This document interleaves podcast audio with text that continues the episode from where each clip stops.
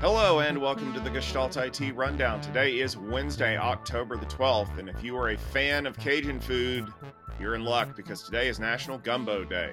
Um, joining me with as my co-host this week is uh, one of the people I love who enjoys food of all kinds, Mr. Max Mortillaro. Max, welcome to the show. Thanks. And uh, we've got a great lineup of stories headed your way. So let's just dive right in. Uh, because Max, a, a, new report from the industry firm Trend Focus is claiming that the disk drive market is in for some stormy weather. Uh, projected number of disk drives shipped in Q3 of this year is uh, supposed to be around 39 million. That sounds like a lot.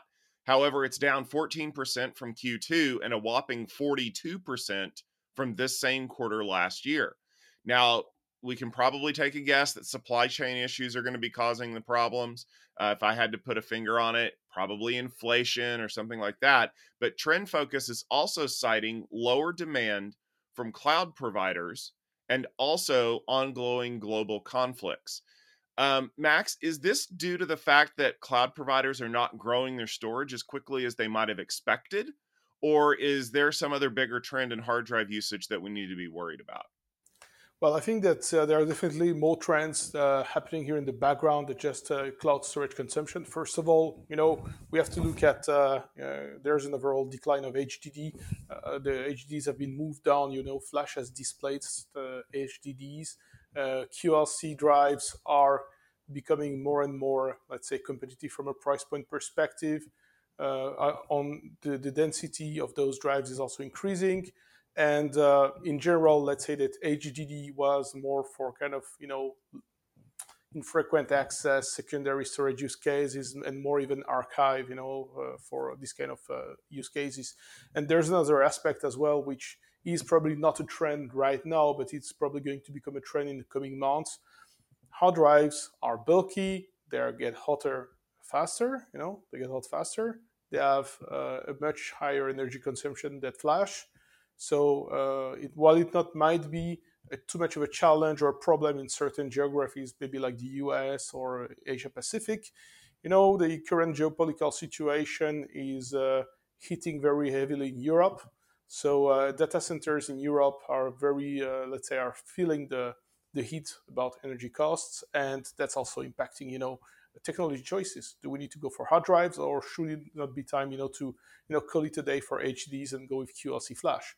No, uh, to close on that very briefly, uh, you know, the, the, challenge of QLC is, of course, endurance. But when you build the right architectures and you can optimize how you write and you read from Flash, then you can, you know, get a better efficiency and durability out of your drives.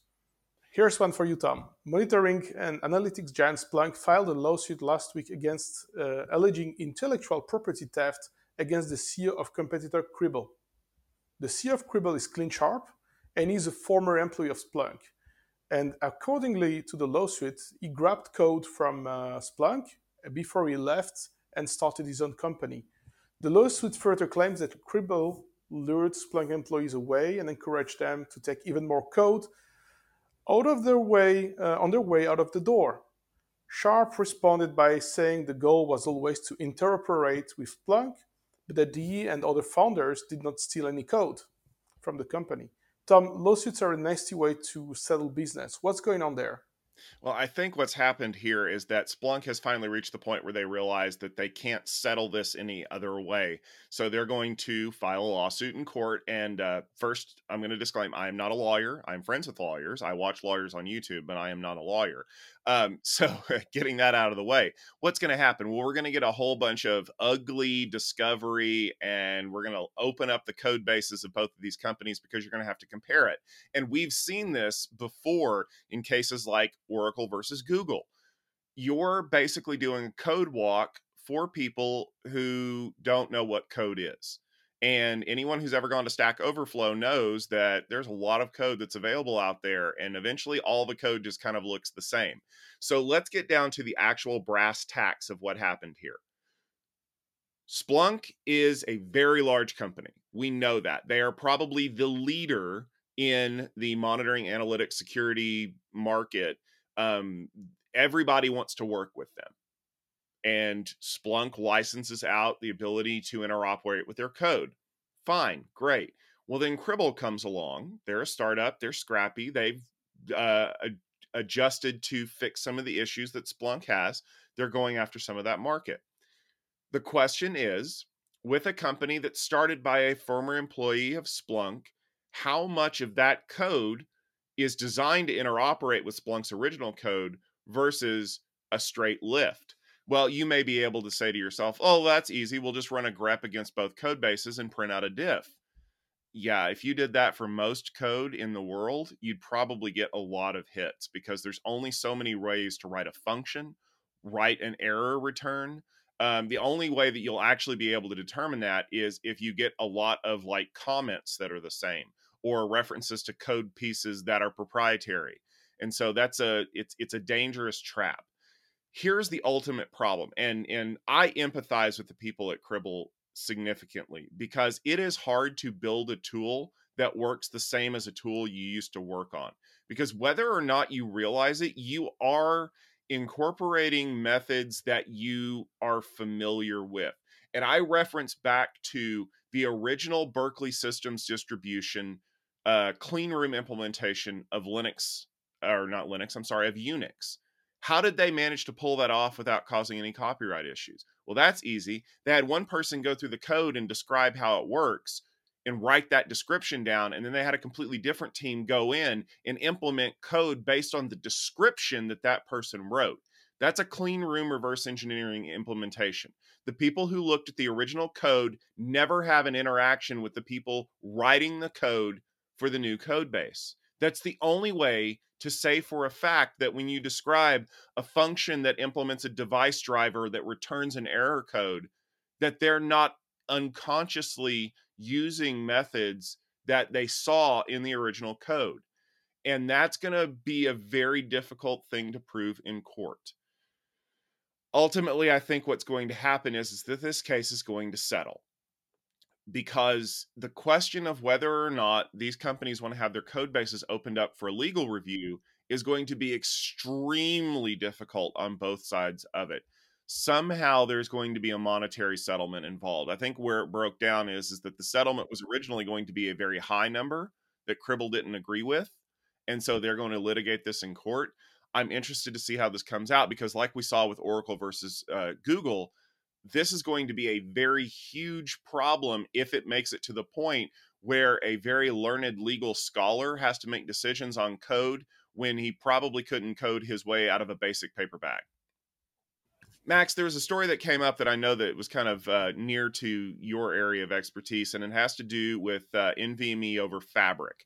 Now, if you're an NVMe over Fabric fan, you probably want to turn your head away for this because this is not going to be a popular story. Uh, news has come out this week that Pavilion Data, the last startup that was focused on NVMe over Fabric, has gone out of business. Now, the company looked like it might be on the mend last year when they hired a new CEO, Dario Zamarian, and raised $45 million in a funding round. Now, here's the catch, though, because you think, oh, they went out of business. They must have gone bankrupt and run out of cash. According to reports, that's not actually the case. It sounds like Zamarian and the board were trying to shop the company to be acquired like many of the other third generation NVMe over Fabric all flash uh, storage companies were, and they couldn't make it happen. So then they turned around and said, well, we're going to need more money to land this, and they couldn't get any money either. So without a buyer and without more money, it's time to close up shop.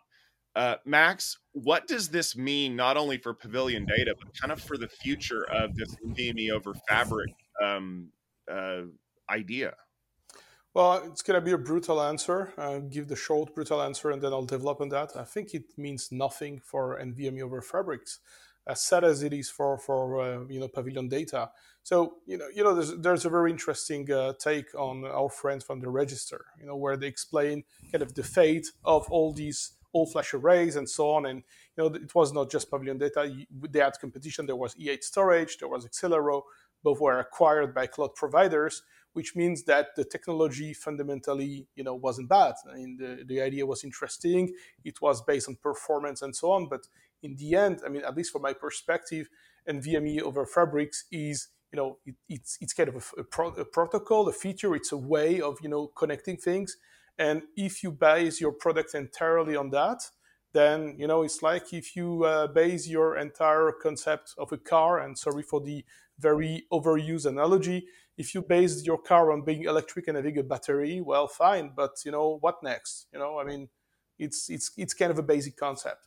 And you know we've been evaluating in research i've been writing in, in, over the past you know 18 months we've been evaluating a lot of storage solutions.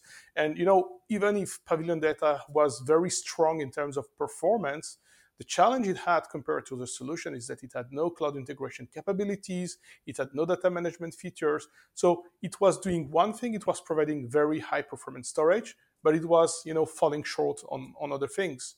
So that's, you know, from a decision making perspective, if you look at a solution and, and they have some other competitors which are still active in the space right now, well, you know, you have to think, do I want ultimate performance, but then I need to build all of my integrations, you know, manually, or do I look for a solution which is perhaps, let's say, not 100% as fast, maybe 90 or 95% as fast, but offers a broader ecosystem. So I think that that was the challenge there. You know, that said, uh, the, the technology they had developed, the the architecture was really interesting. So it's always sad to see a company go. And with that, uh, there is one last interesting story today, and it's about uh, 5G and uh, aviation frequencies. So the saga of uh, the FAA versus 5G keeps flying along. In a new letter sent to the FCC by Aviation Spectrum Resources Incorporated, ASRI, if I say it right, which is a representative of several industry groups, the argument is made that the ban on C-band 5G uh, should be permanent.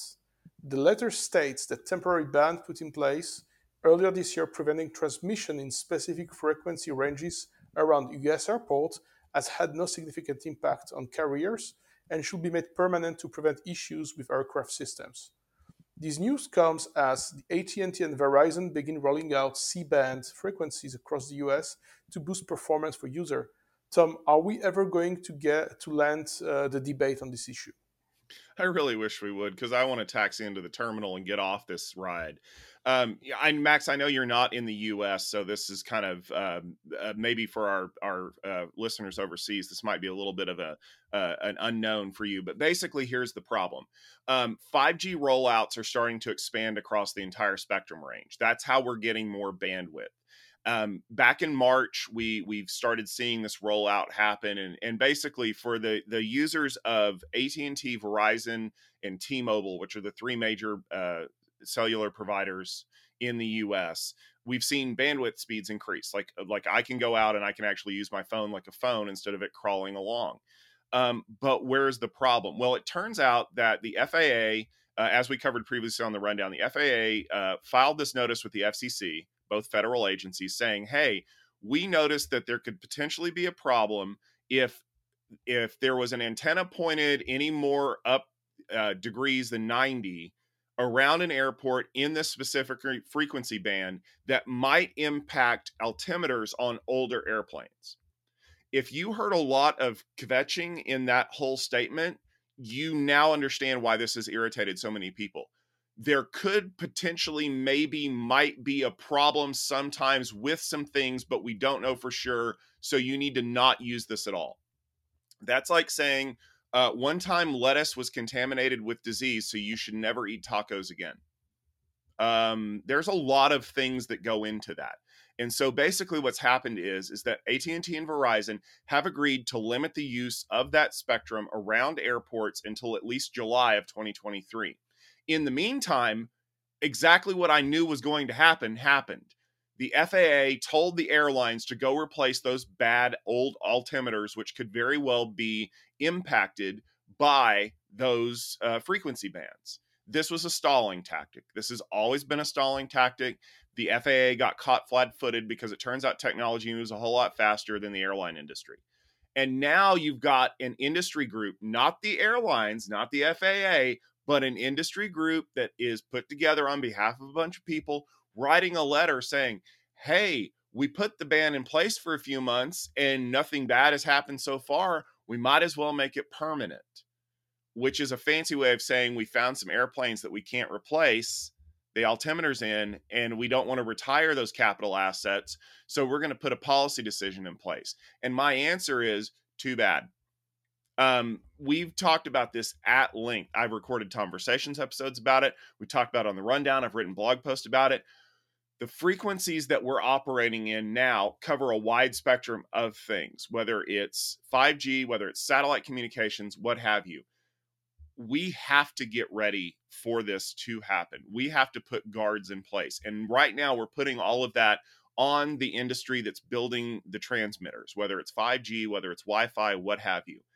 And it's about time for the impacted organizations to step up to the plate. Don't come to me anymore with these ideas of we need to ban this procedurally because otherwise something bad might happen. How about you tell me here's a six month moratorium, and in that time, here's what we're going to do to fix the problem on our side? Because if the FAA had come to the FCC and said, we need eight months to get all of these altimeters replaced, that would have been a much better story than you might have to ban this whole thing permanently in this exclusion zone because in 50 years when we're running on new airframes this problem might still come up and anyone out there who's listening to the story knows what happened the last time the FAA in uh, put a regulation in place for the FCC to prevent transmission problems um, the cabin door has closed, you need to turn off the cellular transmission functionality of your mobile devices for the remainder of the flight. How many people out there on the rundown still do that? If you put your hands up, you're lying. So, this is the problem. Once the rules put in place and made permanent, we're never going to be able to change it or we're not going to be able to change it for a long time. So I think that this goes back to the FAA and their industry support groups needing to get off their butts and get things done instead of trying to legislate technology. All right, Max, we had one more story that we wanted to take a closer look at. I'll let you go ahead and read it in because it's uh, not good news for Intel. It's not good news is an understatement, I guess. So, uh, well, uh, the, what's happening is that uh, apparently there's been a um, kind of a BIOS source leak for Alder Lake architectures. And Intel is not happy that the source code for their Alder Lake BIOS has been sorry has been leaked online. The UEFI code was nabbed by someone and posted to the internet as a six gigabyte file containing all kind of secret things. One of the big finds, uh, things is a private key uh, for Intel BootGuard, uh, which is a security feature designed to create a secure booting environment. So it's definitely uh, a, a, huge thing from a security perspective. Uh, there's been no official word on who leaked the data, but signs tend to point to an ODM in China that created a GitHub repository that was cloned and distributed rapidly. Tom, how bad is that for Intel? Anytime the private key for anything you use for signing a security file is leaked, it's a bad thing. Here's the problem you're probably sitting there thinking to yourself, well, it's just a BIOS file. How bad can it be? I have one word for you rootkit. I want you to think about how bad it could be if I had the private key for a trusted boot extension file for UEFI and I could throw something in the BIOS of your system, just even if it was all it was was a shim that allowed me to go out and pull a rootkit down every time your system rebooted itself. Can you say persistence? and it's signed. It will never throw a warning because it's trusted. That's the thing. Look, I get it. Like eh, as soon as this came out, people were like, "Oh, this can't be the BIOS. It's too big. It's 6 gig. There's no BIOS file." You guys ever written out text files? Yeah, text files are enormous. And when those compile down, we're not pulling the whole thing in. This is a massive issue. And I'm not just talking about that signed boot key file. We've already got security researchers that are poring over these files looking for exploits. One security researcher said that he found a whole bunch of hidden CPU registers that can be called that will never show up in the system. That's bad. Like you can now create essentially a level of invisible malware. Yeah, criminals are going to get a hold of it and it's going to do a whole lot of work. But think about the rise of state sponsored groups. Think about the rise of nation state on nation state hacking with these kinds of malware devices. Could you imagine what would happen if every Alder Lake CPU suddenly had signed malware running in the code?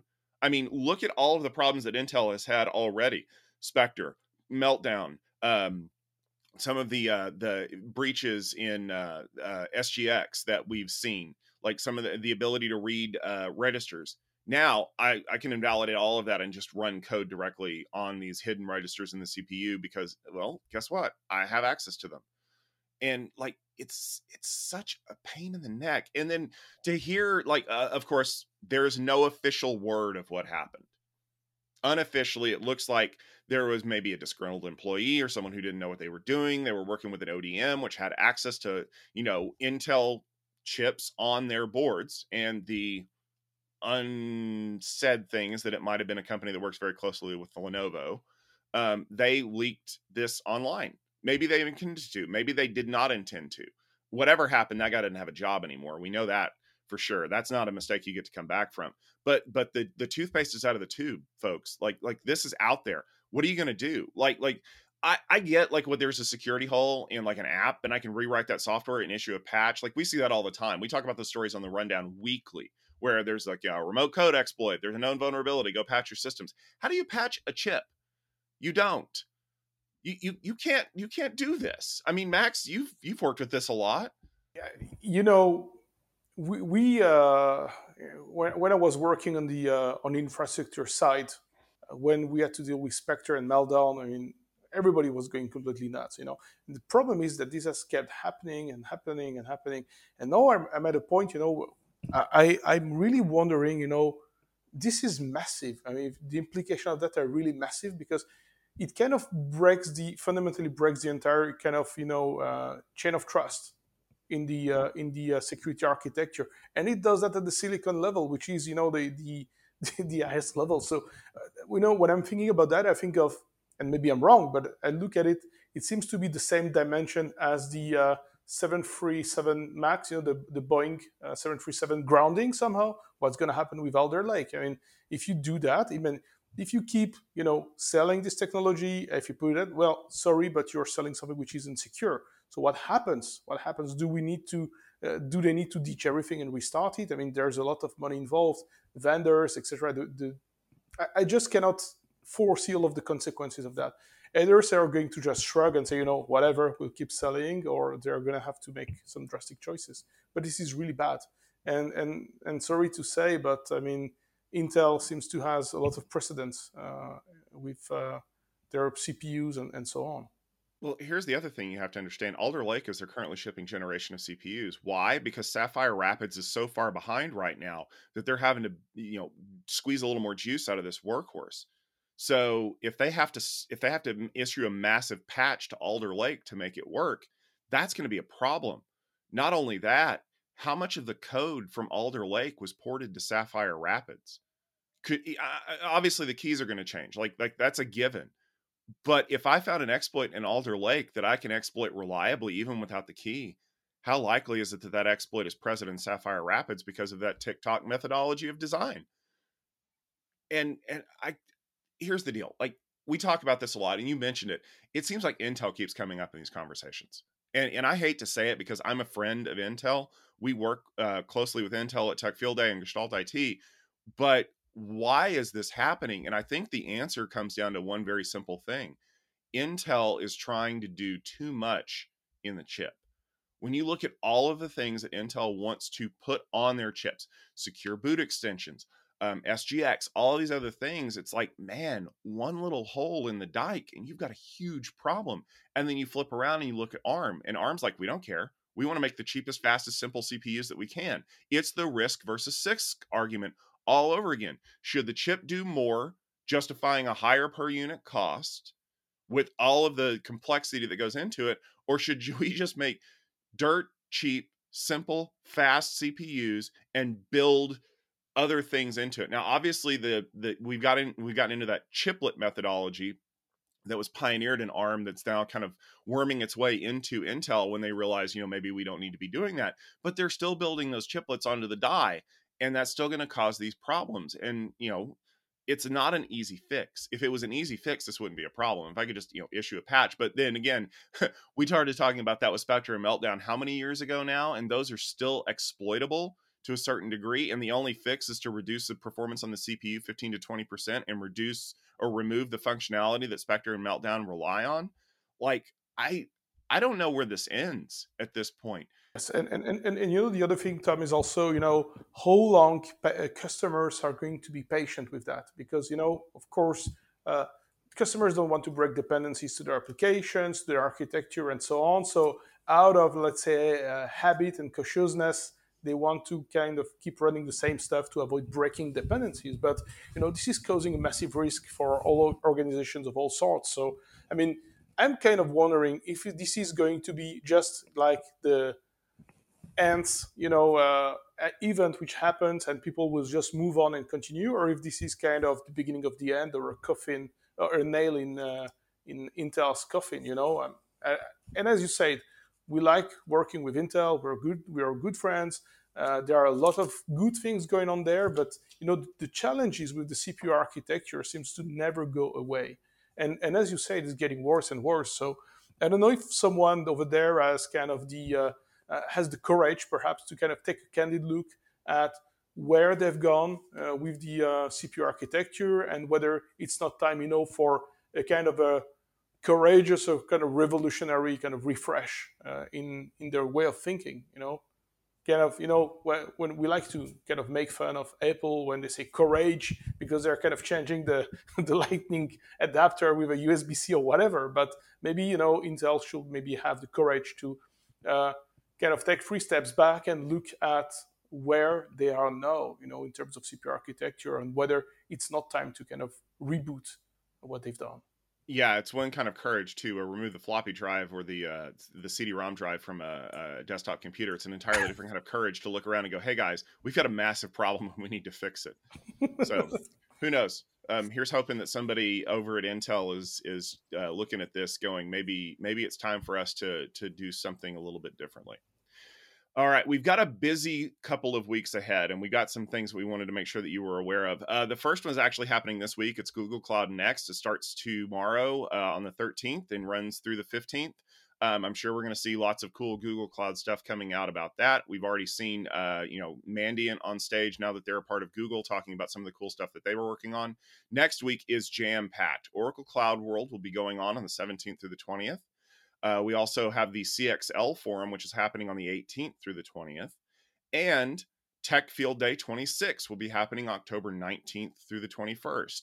Um, you definitely want to go to techfieldday.com and learn a little bit more about what's going on there. Stephen Foskett and the crew will be out in California. They'll be doing some stuff around uh, not only Tech Field Day, but the CXL Summit. Um, and you'll be able to hear a lot more about that. So stay tuned not only to Tech Field Day, but Gestalt IT to learn a little bit more about some of the cool things that we have coming up. Speaking of cool things coming up, Max, if people want to check out some of the stuff you're working on, where can they go? Uh, people can check us out at techunplug.io slash blog uh, to get the latest articles we've been covering.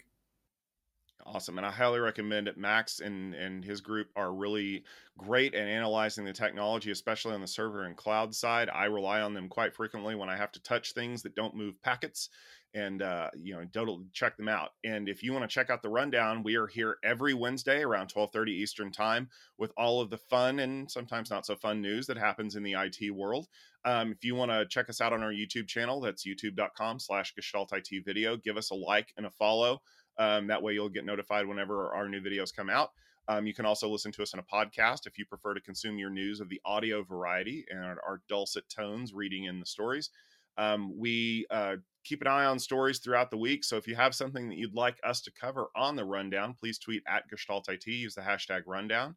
And we're always happy to check out uh, fun stories or uh, do a little deeper analysis on something you think might be important down the road. Um, we'll be back next week. Um, I will be back with a special guest co host uh, to take on more news. Stephen will be at Tech Field Day. But um, remember, that we uh, we love doing this. We love hearing from all of the listeners out there who enjoy uh, our take on the news. So please make sure you leave us a comment on YouTube. Uh, we'd love to hear your thoughts. And until next week, take care of yourself, and we will see you soon.